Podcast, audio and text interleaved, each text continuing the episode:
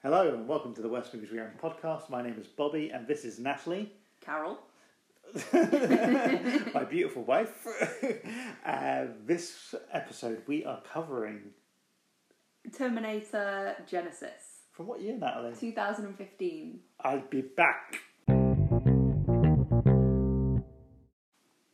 Old, not obsolete. Natalie, tell the people at home what the Worst Movies We Own podcast is all about. So the general idea is to watch the worst DVDs we own according to the average ratings each each has received on the website Letterboxd. Uh, we watch a lot of films together, and we're hoping that some of these low-rated ones will actually surprise us and not be so terrible. So we're watching each one with an open mind, even the ones we've seen before, hoping for the absolute best. We've not bought any of the films specifically for this podcast. It's a mixture of charity shop finds, random stuff included in box sets, and stuff that we've bought that other people just don't rate. Lovely stuff. Uh, Terminator Genisys. Before we start, anything you want to get off your chest? I don't feel the need to say anything in particular. My, Okay. my feelings will be uh, elucidated during the next hour or so. Okay, well, why don't we start with um, your feelings about the Terminator franchise in general? I it's a difficult one because I I um, when I watch uh, films that are part of the same franchise, I tend to like watching them all the way through. So when I watch the screams, I'll watch Scream one, two, three, four, boom, boom, boom. Terminator for me is very different. Um, I've watched the Terminator twice already this year, and watch it a lot more than any of the others. Followed closely by Terminator Two. Yeah, Whereas three and four, I've only seen one each a piece. This is the second viewing of Genisys, and the most recent one at the cinema I went to see, and I think we went to see it on opening night. I was very excited about seeing it. yeah. So I would say that I really like the idea of the franchise, but when it comes to the actual films in it, I'm quite choosy about which ones I revisit. That's true. I think it's a franchise that's almost been in perpetual reboots. That uh, ever since Free Rise of the Machines, where James Cameron wasn't involved and Linda Hamilton wasn't involved, there's always been a sense of a new production company uh, taking on hiring very much a gun for hire action director, Right. um, trying to include Arnie who is available, but essentially always rebooting it to say we're going to start our own franchise now, but maybe isn't quite as reliant on James Cameron. And only the most recent one, Dark Fate, which was made almost as like a direct sequel to Terminator Two, Yeah. um, has in any way felt of a piece with those first two five star movies. Uh, everything else has been almost like um, big budget fan fiction. Yeah. Um, but interestingly, I do think if you watch uh, the Terminator franchise from teeth to tits, knowing that there's a lot of false starts as you go along after episode three, it and the TV series, it um, it all kind of blends in together quite well. Like kind of continuity wise, this film starts at a point that doesn't particularly shit on the mythology established in Terminator Salvation, which is the one set in the future Yeah. with Christian Bale.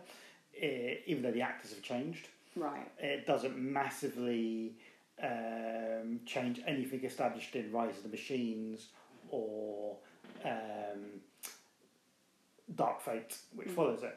Um, I think the the main issue with the Terminator franchise is much like Bond or the X Men, is the continuity does seem to flow between the films, but it doesn't care massively about them feeling like they have to be respectful to two or three episodes ago, or the same cast members having to return in roles. So, i much the same way as Bond or X Men, you can watch them as standalone adventures, you can watch them all as one big franchise, but they're not telling a continual chaptered story. No. Uh, and I quite like that. Um, I do think the Terminator later sequels come in for a kicking when they're perfectly watchable blockbusters. I see. I don't know. The one that I remember the least of, in fact, I can't remember anything about it other than I really didn't enjoy the experience of watching it. Is the Christian Bale one? I, I did not like that. That's the one where they tried to make their biggest breakaway from Arnie. Right. Uh, in fact, he only appears almost in like a, a, a special effects cameo. Well, maybe that that tells something um, that mm, you know it kind of needs Arnie. Yeah, and it suffers from the problem that maybe the John Connor role has been miscast, and these films, when you try and replace the actors, miscasting seems to be the big problem Yeah. with all of them, and I think that's something we're going to discuss quite a lot in, Uh-huh. this, in this particular one. Uh, I would say, out of everyone involved in this, probably only Arnie is the person who is perfect in his role.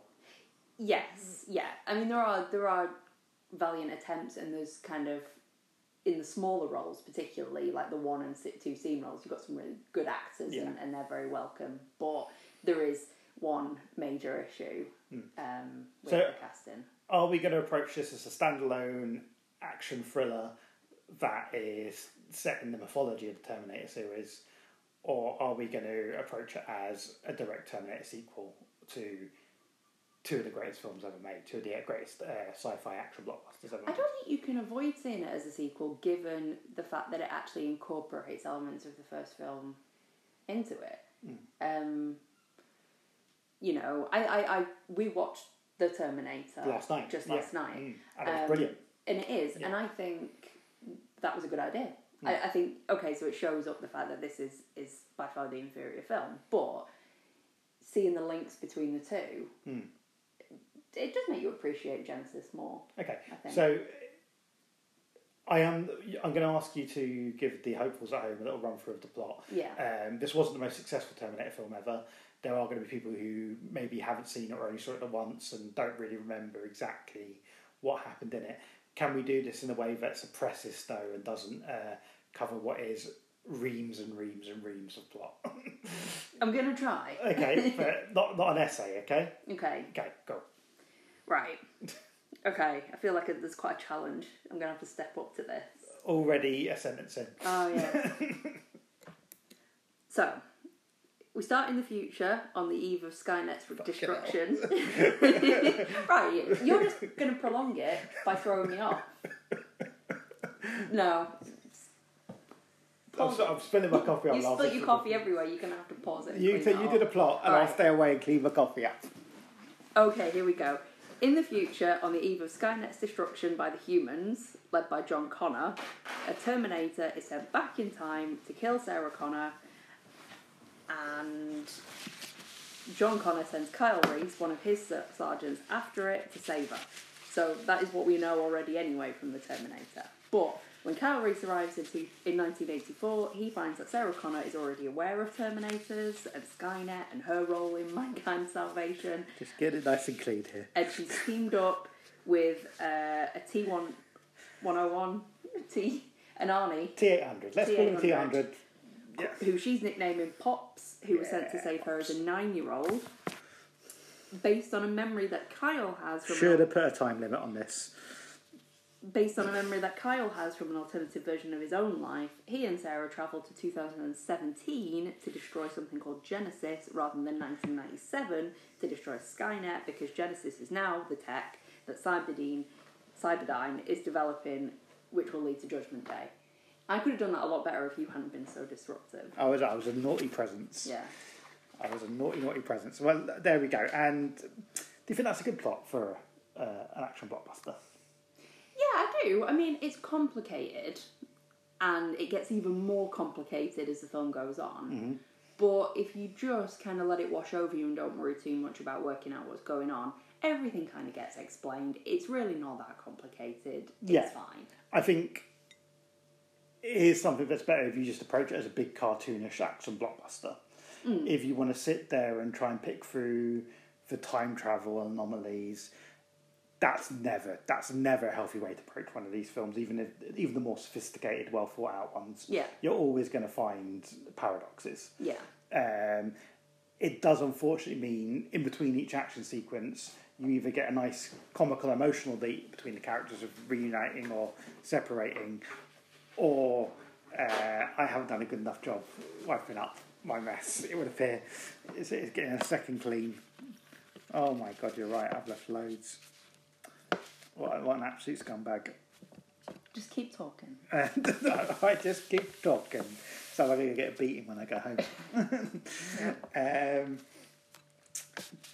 but it, it does unfortunately mean you just get reams and reams of exposition using quite big scientific theory words. stuff setting up stuff that will happen in the future, sequels that never happen.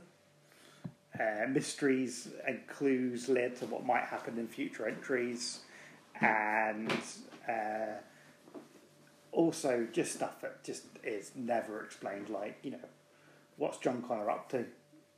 What is he up to half the time? He's a loon.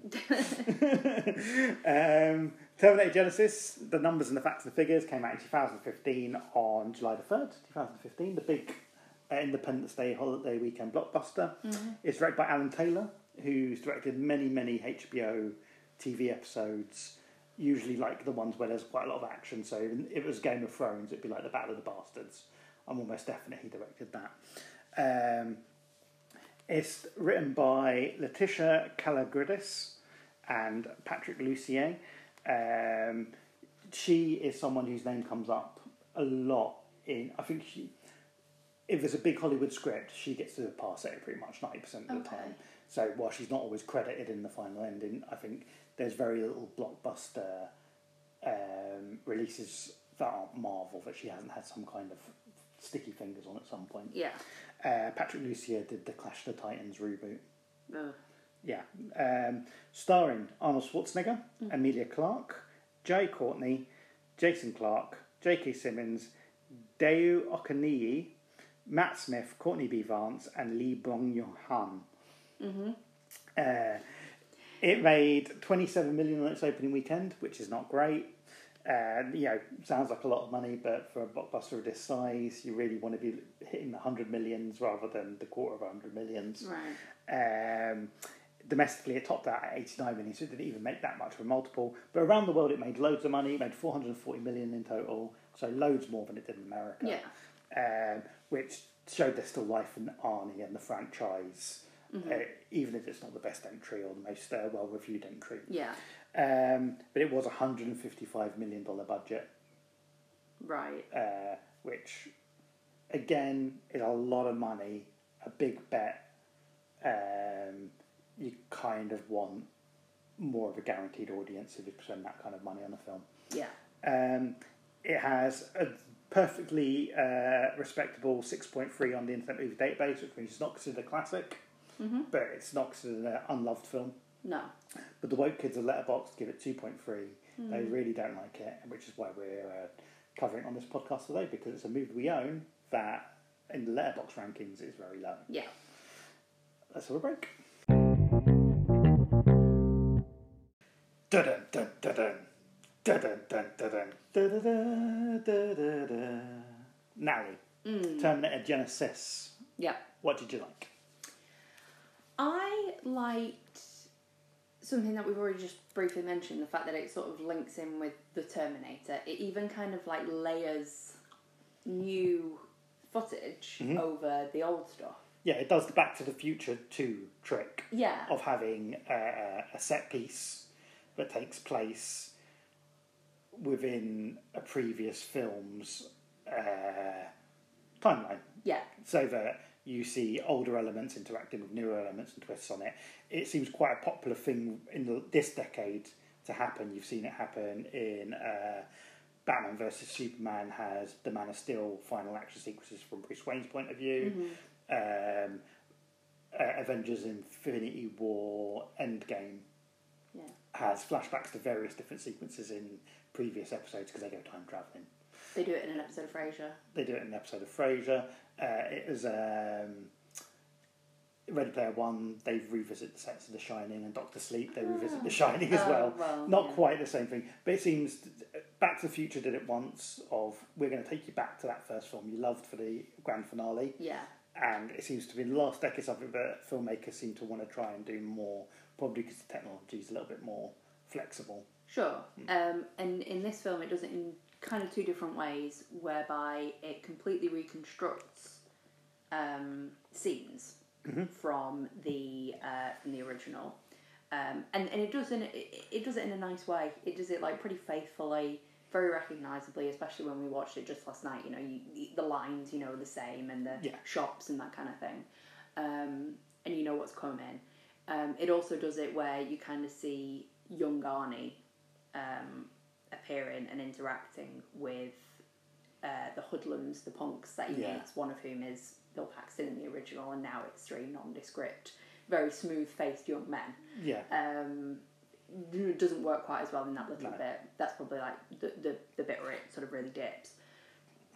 Um, but what it does when it, it recreates the scenes, um, it flips, it, it, it changes them. So we're in a 1984 that we're familiar with, we, we know it from the first film, but in the two different stories of what happens when the Terminator arrives in um, in Los Angeles and what happens when Kyle Reese arrives in, in Los Angeles, very quickly it diverges and something happens in both cases and it twists. and Yeah. Something else happens, and it's that's really good. It's well done. It's it's interesting. It's fun. It's funny. Yeah. Um, and I really like that about this one. Big thumbs up for me as well. I I think the um, the first forty minutes of the film are absolutely fantastic and deliver exactly what I want uh, from a Terminator film, uh, with nice time traveling twists. I enjoyed what you talk about. What I would say, and it's a personal preference, I would have preferred it looked like a film made in the eighties more. Uh, it had maybe just a grainier stock. Some of the detailing they've left out of this film, like for example, the punks uh, back in the original version are wearing makeup, and in this one they look just a bit, bit more like uh, generic punks. Yeah, I suppose there wouldn't have been anything wrong with having that segment, that sort of 20 minutes or so of the film, being a different. I, I would have guessed, you know, if you had, and obviously you're never going to get someone like this, but someone like Christopher Nolan or David Fincher directing a sequence like that, they would have done everything they possibly could have to make it look exactly like a film from 1984. They would use the, the right camera lenses. Yeah. And even J.J. Abrams, probably someone else who would have done this. Whereas this feels almost like um, a smoothed out a motion smoothed version of that. Mm. And it, while it absolutely works if you're just working on vague memories of the film, Mm-hmm. d- d- yeah, Terminator One for me is like a, a biblical text of great, great sci-fi cinema, and I know it back to front, every little uh, bit of litter and street sign and the dog wandering past. And for everything they get right, they get a dog that looks exactly right wandering past. They don't cast the tramp who looks particularly like the tramp Carl Reese steals his pants off of, No. and the pants he steals are far nicer Yeah. than the ones Carl Reese spends an entire movie in. That is strange because they get exactly the same jacket, coat, and shoes. Mm. So why why make the pants different? It's odd, isn't it? Yeah, there's, th- th- I think there's little things that they went, this is iconic, we have to do this exactly the same, and this is something that looks too dated for a young modern audience, so therefore we're going to smooth it, hmm. we're going to finesse it, and I don't like the finessing. I'd rather, I'd rather they, like I said, I'd rather they spent just a little bit more money and did a trick that you really felt like you were back in the 1984 film, rather than you're there, but you can see little forger's notes. Yeah, I think they've underestimated the value of fan service in that way because Mm. I'm sure you are, you know, part of the majority in that case where attention to detail would be really um, appreciated Yeah.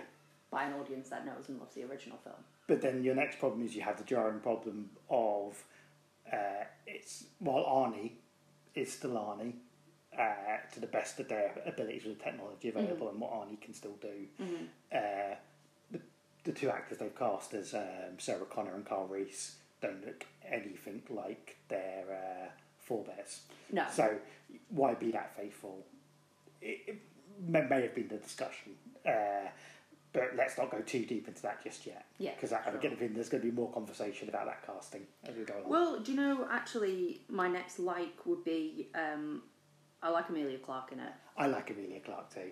Uh, you have uh, done your hair. You could you could almost be dressed right now as Emilia Clarke if you take the pajama bottoms away. It is, I, it is accidental that I am dressed like Sarah Connor at the moment, but it wasn't inten- In, in, in Terminator Genisys, not Sarah Connor in Terminator 1984 because uh, Oh, I'd love that hair though. yeah, I, I don't see a situation where even though she is now an action hero Mm. trained by a killing machine, um, that she wouldn't still have quite the big hair. Yeah, because it is the 1980s. Yeah. Well, she, I suppose she doesn't spend her time, you know, going out on Friday nights with um, Ginger and Mm. Yeah. Rick Rossovich Yeah. and Does she still in the Jetsons t-shirt? Do you think? Probably not. Mm. See, that would have been a nice touch. Could have had the Jetsons t-shirt on. Where's Pugsley the Lizard. That's what I want to know. He's gone to a different owner. Oh, I want to see his story. um, so yeah, uh, Emilia Clarke. Uh, do you think it's good casting? Um, Do you know? I don't think it's bad casting. I don't. I think she is just as beautiful as Linda Hamilton. They're both blonde-ish. Um, I think she, in this, she's because I mean Linda Hamilton in the Linda Hamilton in, in the Terminator is very different from Linda Hamilton in Terminator Two. yeah, You know, they're, they're almost two completely different characters. So in the Terminator, she's a normal, very you know sweet girl. I mean, she can look after herself. You know, she, Yeah. she she's got a brain, but she's not. You know, she's not like bench pressing and, Yeah. and taking out psychiatrists and stuff like that. Yeah. She's um, she's just a normal girl, and I think that Emilia Clarke's Sarah Connor kind of balances that sweetness still, but with a girl who has had quite a tough upbringing. Yeah. But not so tough that she's not like kind of driving through Mexico, shacking up with with brutes so that she can learn how to make bombs and stuff like that. She's not that hard yet. right. you know? Okay, yeah, uh, yeah. It's nice. It, uh, Emilia Clarke is she's obviously been cast because of uh, the success of her character as Daenerys in Game of Thrones, Mm-hmm. which again she's she's great in that role. Um, very beautiful actress. I think she works in romantic comedies. Uh, Me Before You, Last Christmas. Yeah. They're not great films, but she's great in them. This Diddy Sarah Connor, little baby Sarah Connor, who in theory is the same age as the act, as the character in the original Terminator, Mm-hmm. it doesn't massively convince. Um, But she's a different person. I know. I, I, I'm, not. I, I'm not even. I, I, I'm saying she doesn't convince as a Linda Hamilton replacement, Mm. and she doesn't convince as um, a Sarah Connor who's been raised by a benevolent Terminator. Yeah, I guess so. Um, I mean, what what her character does allow for, though, and what her kind of her look allows for, is a very sweet relationship between her and old Arnie Pops. Pops. Yeah. because they do have this really nice father daughter relationship, um, and that's. That's, That's- that's, different. It's not done in any of the other ones. One of one of the absolute high points of the film. Uh, both of them, when they're left to their own devices together and have moments where they have to separate or um, interact on an emotional level, has a lovely chemistry, and you you almost wish that that was more of the focus than Carl Reese. Even Yeah. though I guess we kind of.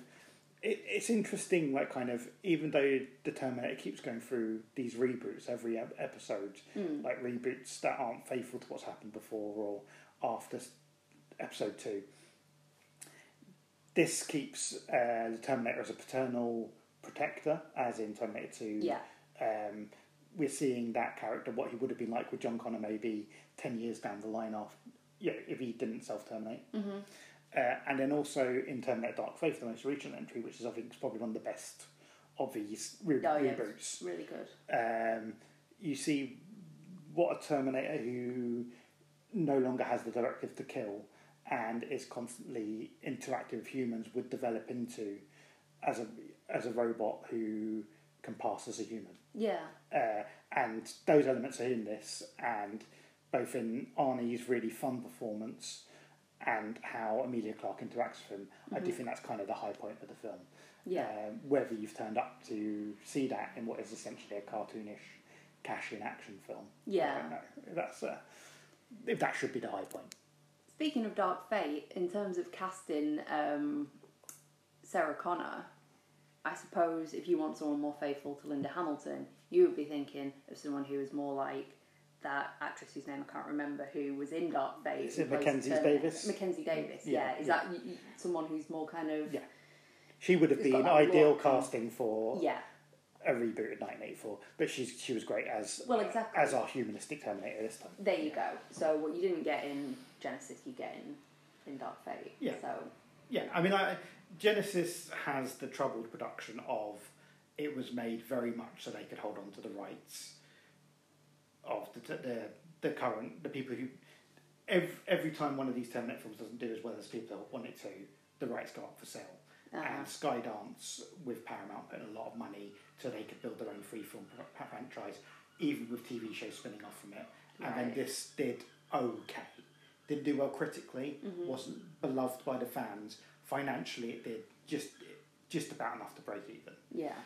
Not enough to so essentially contracts were cancelled. They didn't make the next two films, and the rights reverted back to James Cameron, Yeah. which is why we got Dark Fate, which is not directed by him, but he has more of a control over.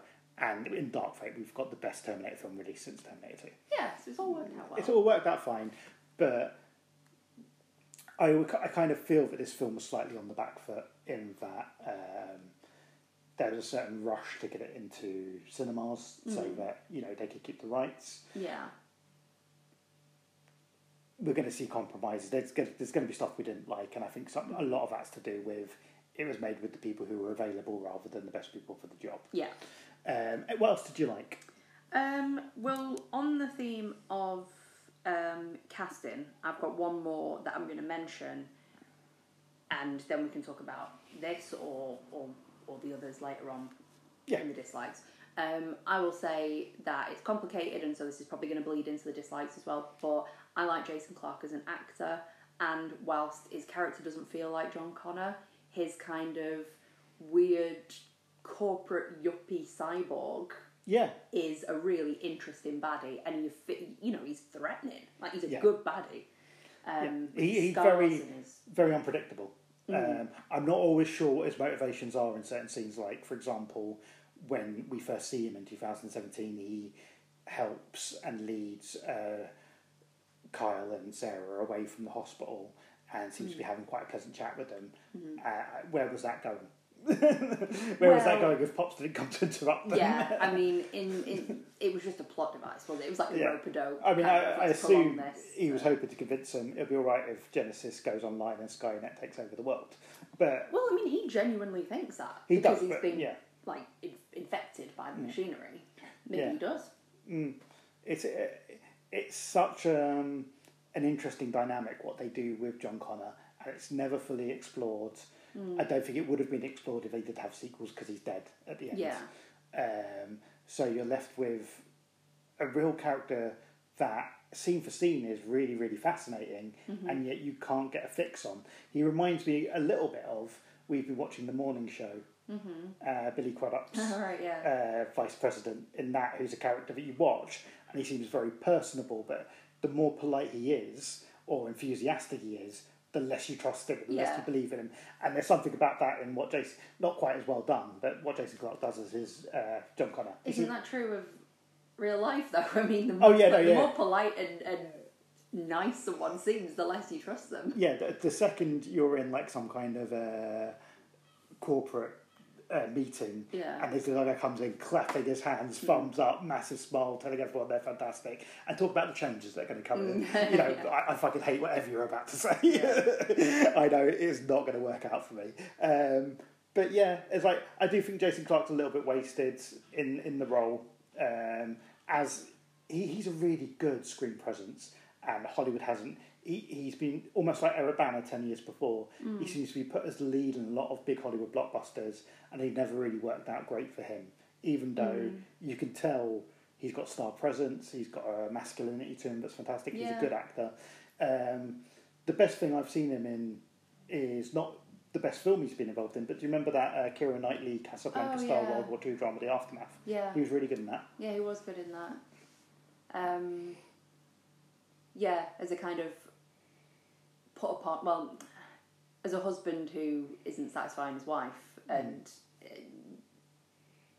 he's not a bad person, Yeah. but he's he's he just can't quite do the right thing Thing, for her. yeah. he was really good in that. Um, interestingly, bringing it back to Terminator Genisys and Jason Clarke's John Connor, um, the last trailer released f- before the film came out revealed that John Connor was going to be some form of Terminator in this. Um, at the time, there wasn't a lot of excitement about the film. There was a lot of negativity. Um, and when that trailer was released, I remember going, "Well, that is actually more interesting than what you were selling me the last two trailers." Yeah, but it ruins a massive surprise to the film. Would you prefer to have gone into that surprise blind, or do you think that was necessary when the film was already looking like it wasn't going to do particularly well. Well, from my point of view, I would have been going to see that film anyway. Me too. So I don't need.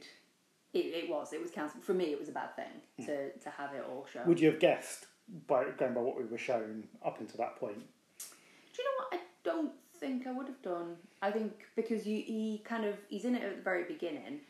You get a glimpse of um, what looks like a Terminator coming up behind him Yeah. just as Carl Reese is being catapulted in time. So it leaves it kind of suspended in the air. Um, You would have just assumed he's died in the future. Yeah, Hmm. yeah. Um, so I think it would have been it would have been a good little twist. Would have injected a bit of energy into the film Yeah. at that point. But well, retrospect, you can't really change it now, can you? No, uh, it's it's a very. I think it's a shame that the more of these films they release, the less and less excitement there is about them from the younger generation or people who were on the fence. Um, I do think one of the big problems with the Terminator franchise is ever since Terminator 3, they've tried to do them cheaper. Um, and while what's on screen is definitely on a par with, say, what happens in your average Marvel film or your average blockbuster, Terminator 2 was the most expensive film ever made. And as much as people turned up to it as the big film with the summer starring Arnie and a sequel to the Terminator, they also turned up knowing they were going to see a roller coaster ride of stunts and um, effects work that had never been seen before on film Yeah. it was a promise of you've never had an action adventure quite like this before. And none of the films following that have ever really tried to top that.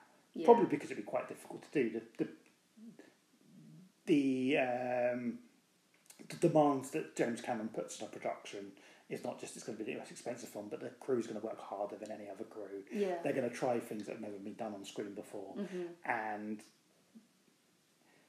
it's just a shame that instead of people realizing that's what makes a Terminator film, mm. you're gonna, yeah, because in a way there was never a film like the Terminator before it came, out, even though it's a cheap film. Mm. You know, it's a film that exceeds all expectations. If you were to buy a ticket in September in 1984 rather than go see uh, the Ghostbusters for a second time, you would have seen a film that you know you wouldn't have even believed they've put on screen. Ten years down the line, Terminator, Terminator Two, you knew that was what's going to happen, but with an even bigger budget, and it completely delivers on it. There's you know there's scenes where uh, a helicopter chases a a truck down a highway with gunfire, and the helicopter dips in between bridges and tunnels for reals Yeah. in a way that I don't think they even allow you to do anymore.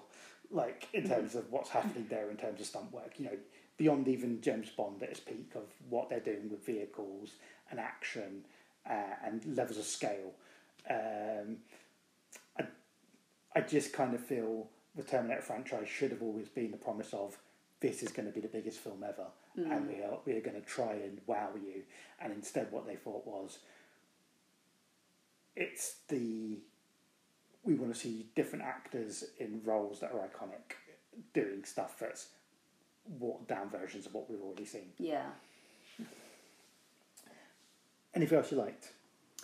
Um, I well on that theme, um, I did like some of the action in this. Yeah. I'm not really kind of you know it's not what would draw me to a film, but there's a sequence with a helicopter in hmm. it which I liked, and there's a bit. Oh, you like the helicopter chase. yeah, I like the helicopter chase. Doesn't really obey anything resembling the laws of physics. Yeah, I don't care. Yeah, I know. I don't know what a helicopter can and can't do. I'm pretty sure once it bangs into one building and skates along the pavement, it's not hmm. flying anymore. Well, maybe it's a special helicopter. Okay. it's funny. Um, um, and there's a bit with a school bus on uh, the Golden Gate Bridge. Golden Gate Bridge is always good for an action Yeah. sequence, um, which is good. Um, I like the finale. Uh, oh, and there's a bit where Jason Clarke gets kind of sucked into some kind of medical machine. Yeah. Um, yeah, the, lots of bits of it I really Mm. enjoyed. Plus, none of the action sequences go on for too long. Yeah, I, I, I, I would say uh, I know I went to see the cinema twice, and both times I really enjoyed the action. It hits the same level of enjoyment, say, as a Marvel film. It's not peak action for me. There's kind of a lack of urgency to, to a lot of it, or a little bit. It feels, even though you've got metal and uh, stone colliding a lot, that you know the character's never going to be injured by the absolute fucking Mm. carnages and car crashes they're in, Yeah. um, which doesn't always sit great with me. Uh, but I will say, especially in the first uh, act where we're in 1984, um, the action there uh, moves at a fair old clip. There's constant cliffhangers, a little bit of plot, another cliffhanger, a little bit of plot, another cliffhanger, and Yeah. it moves at a really nice kind of way. And it even keeps up a little bit once we move into the present, 2017. Um, I do like the Golden Gate sequence. I don't know how necessary it is. There's little things I don't like about the action as it continues. Uh, and one thing I would say that the film suffers from a lot is the score is very underwhelming. Hmm. And the Terminator Brad Fiedel theme Yeah. tune has been used great in mm-hmm. many, many action sequences during the franchise. Why they decided to keep it to the very end of the film, I don't really know. Mm. Um, also, you have the slight issue of Arnie's getting a little bit too old to be in these kind of big slam bam action sequences. Yeah. So they kind of find ways to sideline him a little bit or put him on the back foot during them. Yeah. Uh, He and, really goes through the ringer as well Yeah. during this. uh, and Emilia Clarke, bless her. the Is- guns are bigger than her. Yeah, she is. She's probably the shortest action hero that's ever been on screen. uh, and there's no issue with that. I quite, yeah, like I say, I think she's a really nice presence. She does her best to try and uh, be a, a variation on Linda Hamilton's Sarah Connor, but um, she's not massively convincing during the gung ho parts of the film. No. um, yeah, so I mean, take taken as um, an average summer release, I think this hits the right buttons. But put in the context of a film that should be in the same family as Terminator 2 and even Terminator 3: Rise of the Machine, which is my least favourite Terminator film. But there's definitely an effort there to try and match the predecessors Okay. in terms of scale and Yeah. impact. Um, just one more thing to add about um, what I liked for me. Um, it's an obvious way of updating the franchise, but one that makes makes sense and works really well. That in 1984, in the original Terminator and the sequel, the threat is from Skynet, and there's a lot of kind of references to uh, the fact that all the missiles and nuclear weapons are tied in to Yeah. this technology, and that's how the end comes about. Mm-hmm. So all the missiles and everything get released by the machines, which destroys the world. This time round, the threat is Genisys, which mm. is a, is like a cloud. Yeah. Uh, you kind of get the feeling it is Apple. Like, Well, I mean, uh, I think this is something that turned a lot of people off the film originally. Like when the, when it was announced and people got a better idea of what the actual plot was going to be, you could. I'm pretty sure within like a three line description of what the plot of the film was is Kyle and Sarah and Arnie travel to the future or the present day to stop a killer app that will become Skynet, and you you, you can tell in a production meeting. Someone in a suit went, well, it's got to be, it's got to be an app because apps are really hot right now. is that what it is? An app. It's an app, yeah. Oh, okay. It's a cloud. It's an app. It's like you know, you're, you're absolutely right. It is like Apple. It is like Google. Okay. Is what the what Skynet has now become. Yeah. Uh, but it's got that kind of um, problem that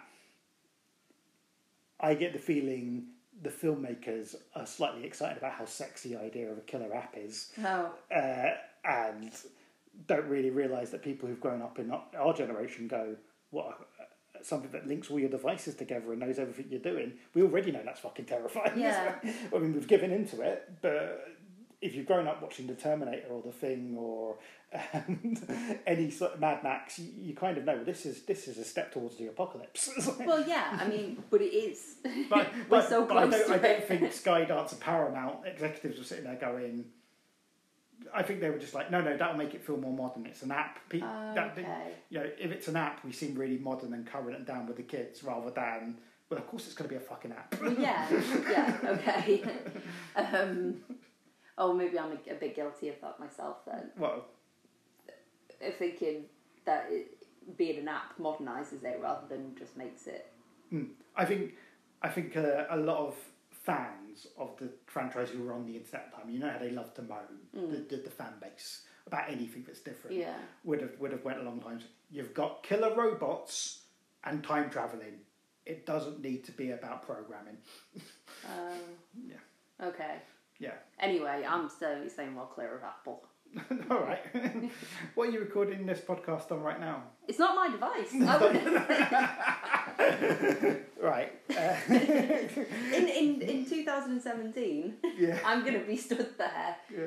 telling everyone, well, look what I was right. I didn't get any Apple products. Yes, I mean there is there is a sequence in the film where Kyle and Sarah, who are both not from the year 2017, have a look around and everyone's on their phones and going, "God, it could take over everyone. This killer app," and you're absolutely accurate. Like you know, if people look back in 50 years' time at that and go, "Oh yeah, that's uh, that's that feels very of its time." No, that's exactly what 2017 was like. Everyone was just staring at their phones. Yeah. yeah. even hospital workers while they were trying to do stitches in the back of someone's just had their phone on the Genisys countdown. Just keep an eye on what's going on there. They see the countdown changes. This could all be moot though by the time this goes out, given the situation at the moment with Huawei. Yeah, or the uh, the track and trace uh, COVID Oh, app yeah. that the government wants everyone to put on their phones. It could this it could already have happened. No fucking chance. I've seen Terminator Genisys, and before that, I would have fed, I would have embraced it with open arms. but now I've seen Terminator Genisys. You've not got a chance to be downloading the killer app on my on my expensive slave made tablet. Mhm. Everything you do. You It knows everything. It, yeah. So be it. If if there's someone in Apple headquarters or the NSA or um, or, the- or the Chinese Secret Service who really care about what porn I look at and the fact that I keep a constant eye on eBay on Christian Slater films to see which ones are going to be going to get for the stir fiver, then so be it. they know, you know, probably never going to be able to run for prime minister. I, I understand that, but apart from that, they've got nothing on me. Mhm. You know, unless Christian Slater becomes head of the uh, Chinese Secret Service, in which case he goes, I've got an ally. I might hire this guy to be my Chinese James Bond. Fair enough. well, I wish I'd never mentioned it. I'm sure there's people at home who wish you never mentioned it too. okay. It's app, right? Killer app. Anything else you liked? No. Okay. What didn't you like? Right, I hated the first 10 minutes. Is that because the credits were running over them? Well, no. no. I hated the fact that, like, literally there's reams of plot and action happening with names still appearing on it after 10 minutes. Oh, it is a bit distracting when you're trying to listen to what's going on and then you're like, Yeah. oh, Courtney B. Vance is going to be in yeah, it. and, and uh, what's his name? Executive producer Bruce Channard. Like, of, of 20 executive producers, I was like, yeah, I know, but look what's happening on screen right now. There shouldn't be a name there. There really shouldn't. I think Terminator 2 is the first film I remember. No, it's not Terminator 2.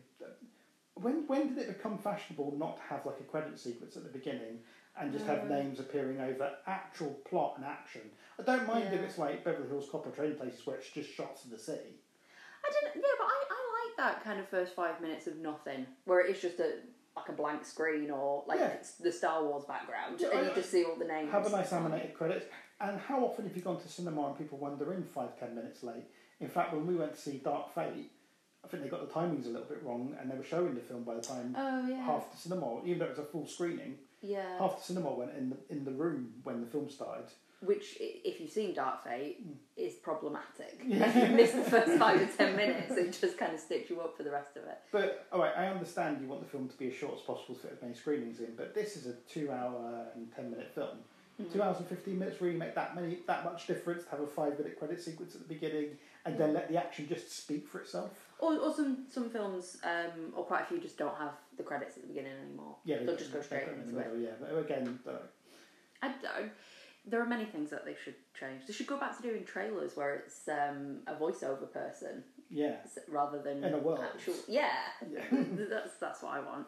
No, the reason why I didn't like the first ten minutes is because um, I don't like seeing the future.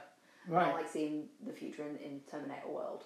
Um, Why not done? because you can't do it any better than it was done in the first film. Yeah. There's nothing scarier th- and more kind of, you know, you see that caterpillar track driving over a bunch of skulls yeah. and crushing them, and you know that the future's awful Mm. and that it's not like it is now and that it's post-apocalyptic, and it does that in literally one like one frame, Yeah. one thing, one one thing. It does it. Whereas this, the first ten minutes, you see them running through sewers and you see the compound where they've got to break in and get to to finish off Skynet and get to the time machine and stuff like that. And it looks terrible. And they have these laser guns that have like purple lasers coming out Yeah. of them, and everything just looks cheap and nasty and rubbish. Mm. And so what it completely fails to do in ten minutes is done with much less money and, and Oh, yeah. much less time and effort and whatever in uh, in, in 1984. Before's Terminator film. Yeah, it's embarrassing to watch. I think one flaw with the whole Terminator series, it's only one, one problem, but one they've never really got around is uh, you've had a nuclear holocaust. All the weaponry, which we know could destroy the world probably a hundred times over, Mhm. has been launched and uh, targeted on humanity. And then maybe you've got a few survivors who are in basements, Mhm. and they've somehow managed to last 20 years or 30 years. And there's there's a line that Carl Reese says in the 1984 version, which is, and they make us work death camps to process people. They don't need you. They've got hundreds of fucking robots to do this. Yeah. They don't need to keep anyone. Once you're caught, you're fucking dead. And you, you can't say it's because the Terminators wanted the world tidy because they're leaving skulls fucking everywhere. there must have been, when you when you watch uh, any Terminator film and the uh, the hunter killers are driving over fields of skulls. You go, why was everyone standing so close together when the nuclear bomb went off? Yeah. Um, so that, that that is you know whenever people criticise these sequels as oh this doesn't make sense that doesn't make sense there, there's a major problem in the Terminator franchise as a whole which is humanity wouldn't survive the uh, extinction level event as described there'd be no reason for the robots or the computers to keep even one human alive at any point Yeah. I have this issue. yeah don't use self-serve machines in the supermarket hmm don't let a robot take your job man Yeah. Fucking yeah. Imagine smoking a joint now, just thinking about my conspiracy theories. Um, anything else you didn't like? I've got one very brief thing to mention before moving on to Jai Courtney. Let's just fucking leave him out. Let's just fucking. Jai Courtney's shit. This is the end of his career anyway. I'm pretty sure I haven't seen him anything since then. No, he's probably in some kind of TV show though. Yeah, I'm sure. So, anyway, carry on. What's your other thing? Um, there is something missing from when we go back to 1984 Hmm? and we see young Arnold Schwarzenegger, young Terminator, walking towards the Hoodlums. Mm. There is Some of them something- aren't wearing their makeup. Is that what you're referring to? That's to? not what I'm referring to. There's not as much litter on the floor as there was back in uh, the original 1984. I think there might be. I think there Okay, might be. okay. The thing They I'm cast, thinking the, they of. cast the same dog. He's been around for a while. yeah.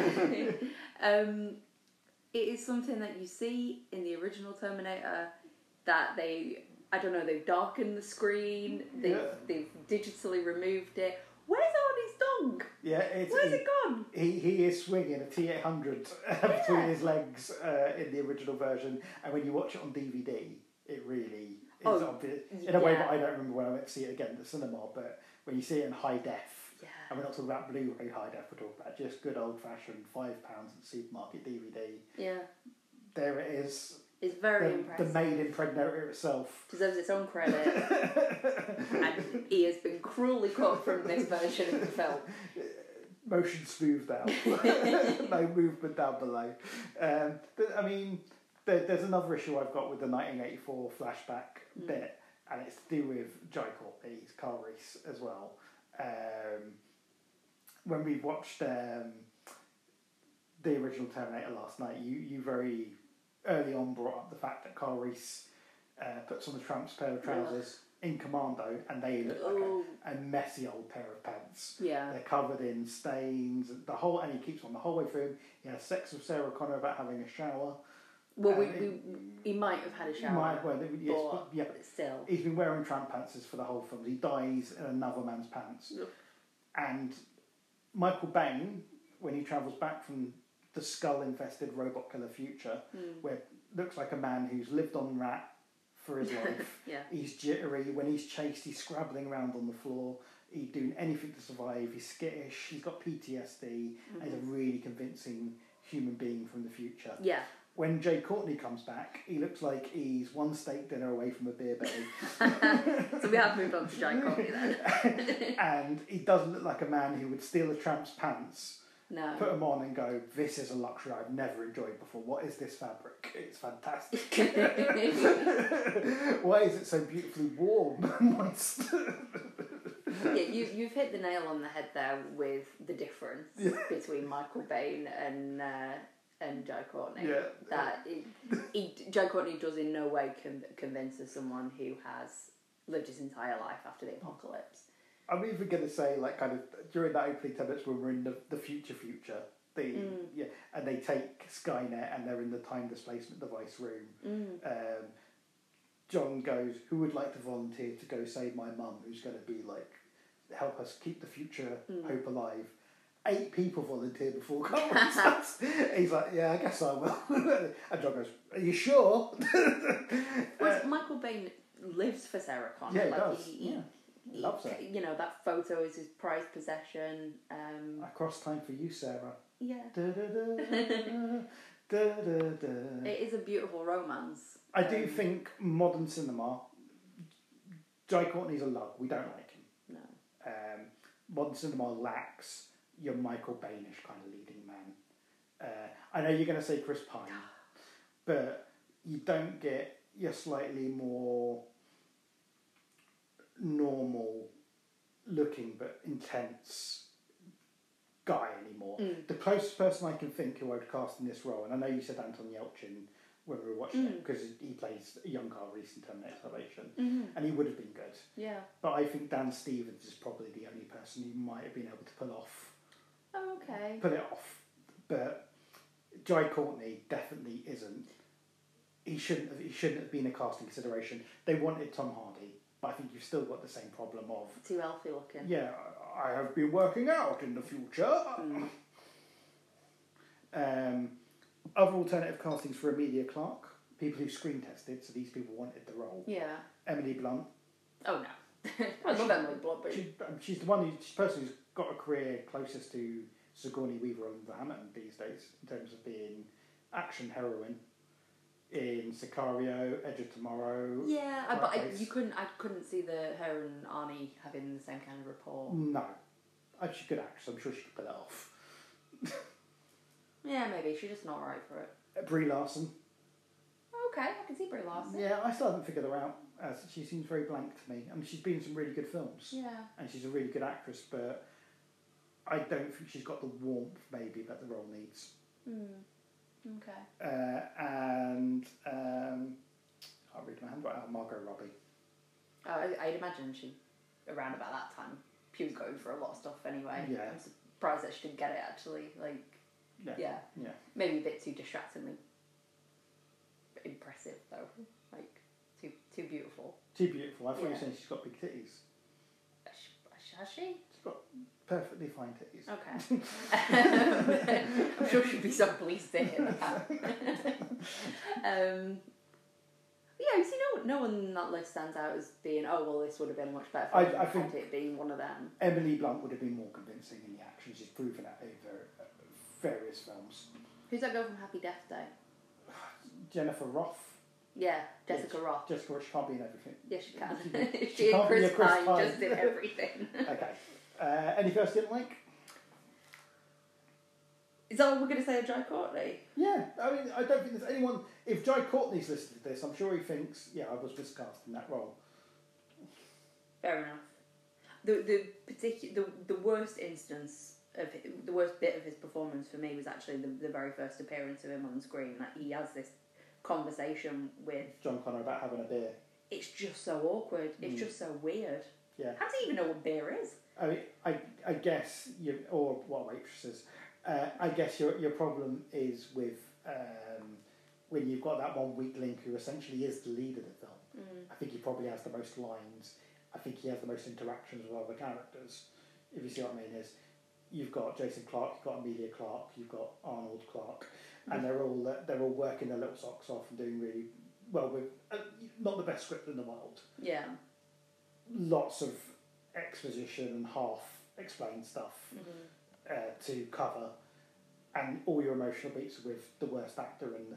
Yeah. Uh, it does kind of, unfortunately. He, he has one nice moment in the film. Yeah. Arnie and him have a little race to see who can load the most magazines when Oh, yeah. and Arnie's hand, and he doesn't ruin that scene. He doesn't, but the gist of that scene is Arnie's kind of on his last legs and is winding down. And what you'd like to be able to feel would be like, okay, so Emilia Clarke has no one else other than Arnie. He is like her dad. He's there for her. When he's gone, at least she'll have Kyle Reese. But who wants him? it's been fated. There's no fate but what way. Yeah. How did you feel about the very, very end in terms of uh, while it didn't end on a, an obvious cliffhanger, it certainly left it open that all, three principles and Skynet were still in play for future entries. Would would you've watched another one of these in this mode? I don't think I would. I.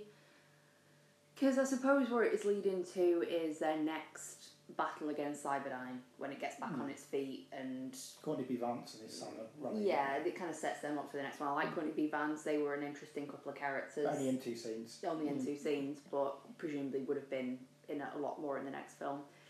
Um, but I'm not interested in seeing that film where they Mm. go up against Cyberdyne. It felt very. Uh, you've you've never seen the Sarah Connor Chronicles, the No. TV spin off when they weren't really sure what they were going to do with the Terminator Mm. franchise, where Lena Headey plays. Uh, Yeah, I believe Sarah so, Connor. but I've She- not she- seen it, no. she's great. I haven't seen it from TV Stitch, but it was very good what I watched. So is that from. Is John Connor in that? Yeah, so you've got uh, Sarah and John on the run. I think they do skip through time as well, so that it's in the present day rather Okay. than. Uh, and they've got a Terminator helping them who's Summer Glau from Firefly, Oh, cool. uh, and John kind of fancies her. Right. hmm And then you've got various Terminators coming back to try and stop things, including Garrett Delam, who's a main Terminator. Oh, yeah. Oh, that Um, sounds good. it, it's, it's really watchable, fun action, a bit like The Mandalorian, Mm. set in the world, full of action, characters you like. Absolutely nothing wrong with it. If this was the launching point for one of those, hmm I would have watched Emilia Clarke be Sarah Connor and continue TV level adventures quite happily, uh, with Arnie popping in and out occasionally. Yeah, I think that, yeah, that, I that mean, would have been that- the best thing they could have done. Instead, we've got Dark Fate, which is a far superior film. Yeah. But by this point, I think the, ta- the franchise has just been tarnished Mm. by too many reboots, and only the hardcore fan base have got any investment in it as a franchise anymore, and even they are begrudgingly going. There, there's no there's no wider audience for it anymore. There's no one willing to take a punt and go. Do you know what? We've sat through three average Terminator films. Let's give the fourth average reboot a try. Yeah. Um, I think the problem is this one that you know they don't dare remake the Terminator as it as it was. So this is a kind of a remake. It's it's spinning things off on a different timeline. Yeah. So and and I do think that it makes sense for the next story to be Sarah Connor's story. That's the one you're invested in. That's what's interesting. But you know, where's the threat? You have in Terminator Two. There's so much threat. It's so kind of like dirty and gritty and and you know it's horrible when she's in the the mental hospital and John Connor's like got this disastrous path that he's going down and y- you know it's it's dark. The, the first two Terminator films, whenever there's a Terminator on screen with a mission to kill, Mhm. the characters are one false move away from dying. Yeah, but at, the end of the Terminator, all that they've achieved is that Sarah Connor's still alive. Yeah. You've still got Judgment Day, you've still got Skynet, you've still got all that to come in the future. There is the big threat. It's Mm. much bigger. With this, where it ends, with Genisys, where it ends, it's a wishy-washy threat. It's like, Yeah. well, you've got this enemy that if if you accept that Cyberdyne is going to be the enemy in the next film and that's what's to come, essentially you're saying that it can never be killed off because there's always going to be some kind of technology, some Yeah. kind of company that comes up and repeats it. It's just too Even more so in, in today's world, back in 1984, the internet didn't really, really exist. mm, Yeah, there was an internet, uh, yeah, but now it probably didn't have the capacity for you to uh, transfer copious amounts of data mm, across. now we've reached a point with broadband with uh, 5G that if there was a program that could kill the world, Mhm. the second it's made, that's us fucked. Yeah. Uh, and the whole idea there's a countdown of it going live. Why hasn't Skynet just gone? Now I'm, right, I'll let humanity know I'm live now, but I'm, I'm out there. I'm already in your device. If you've got the countdown, I'm in your device Yeah. because that's the reality. Yeah. Yeah. It is. Yeah. But obviously, yeah, they you know big big corporations don't want to make these things seem as insidious as they actually are. I'm just going to have a little smoke of my chemtrails marijuana. uh, that's a little break. Okay. Come with me if you want to live. Right, we are going to race through our regular questions because uh, we have spent far too long talking about Terminator Genisys. Yeah. I think I'm quite passionate about Arnie and the franchise. Yeah. So there we go. Who was the Michael Parks of the film when everyone else was maybe collecting a paycheck? Who put further effort in? Arnie. Arnie, hands down, uh, he's brilliant in this. Pops is maybe my favourite variation on the T800. Really? Yeah, I mean, you know how much I love these films, and even the Duff ones. I, it's, it's such a warm evolution of the good Terminator concept. I did think we were going to get the point where John Connor's Skynet nanobot technology baddie was going to infect this army.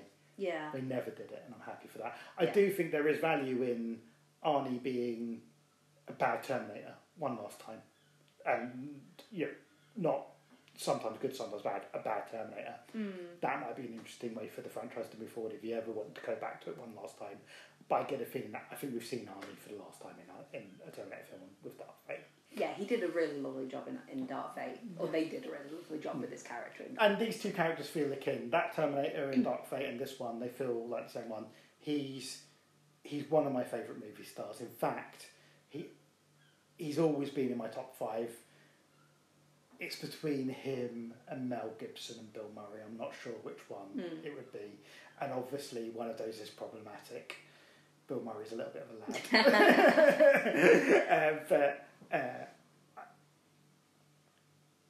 he, he he's great in this. Uh, it's if you want something that's beyond fan service that makes fans happy, Arnie's Pops is absolutely lovely, and he has a wonderful chemistry with Emilia Clarke. Yeah. Um, product placement. Coke. No, the other one. Pepsi Max. Yeah. Pepsi Max. At one point, uh, a vending machine gets turned over, and then it's just there in every shot. they fight on top of it. yeah. Still didn't make me want a Pepsi Max. No, um, I think there's probably have a few other things as well as we go along, but Pepsi, the Pepsi Max one's probably the most blatant example we've seen Yeah. for a long old time when doing this. Um, if you can make one change to improve Terminator Genisys, what would it be? I would kill off the Kyle Reese character. Yeah. You don't need him Yeah, anymore because he doesn't need to be there as the father of John Connor. Um, you could kill him in 1984 or you could kill him at some point early on in 2017. Mm. Maybe that would have solved all the problems. Maybe if you kill Kyle Reese, you'd see John Connor like fade gradually, like Marty McFly. I don't really know how the time travel. it uh, might give what works. John Connor's villain a little bit more purpose in terms of he needs to preserve Skynet by a certain point. Mm. Plus, Yeah. if you've got John Connor killing him, you've got that whole like Oedipal thing. Yeah, yeah. Um, I did think it, there was quite a nice line of there are three people marooned on us in a in a time flux that John Connor says about the three of them at one point. Mm. Uh, I think that's quite a nice idea that's not properly explored. Mm. Um, James Spader, what role would you give him? Um, the only thing where I think I could think where you could slot him in, Mhm.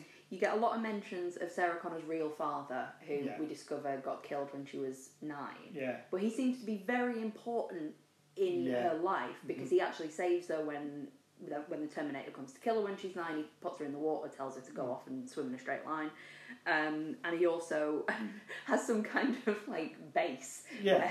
used to take her all the time when she was a kid Yeah. to his secret underground creepy base. yeah. So I'm thinking, you know, he's he's an almost godlike character. Mm. Who could play a godlike character? Spader. Spader. Just one shot of him on a boat.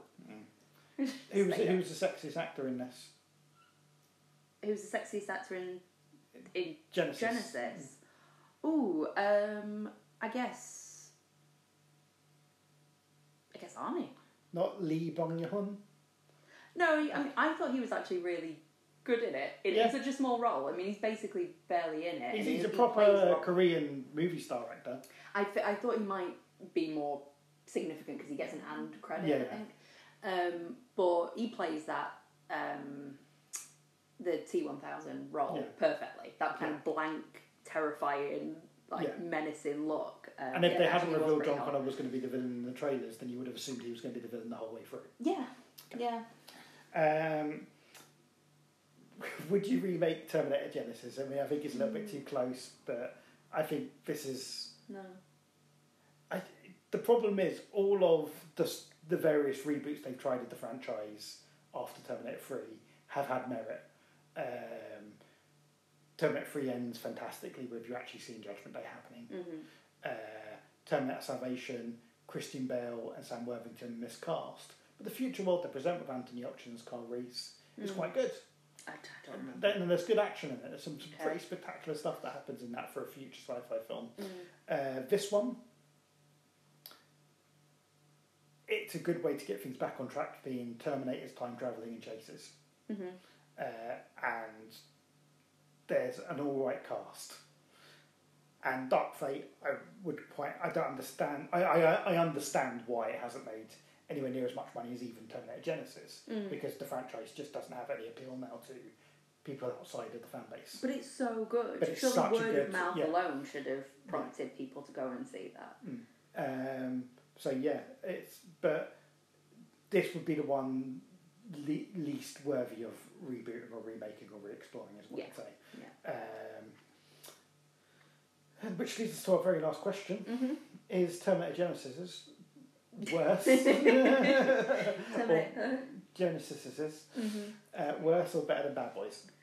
I think um, it's got its faults, and I enjoyed Terminator Genisys more at the cinema. I felt it was better Yeah. suited to a cinematic experience, but it stands up on a rewatch, and I still enjoy it more than Bad Boys. Yeah, I, I think this is better than Bad Boys too. Yeah. Um, I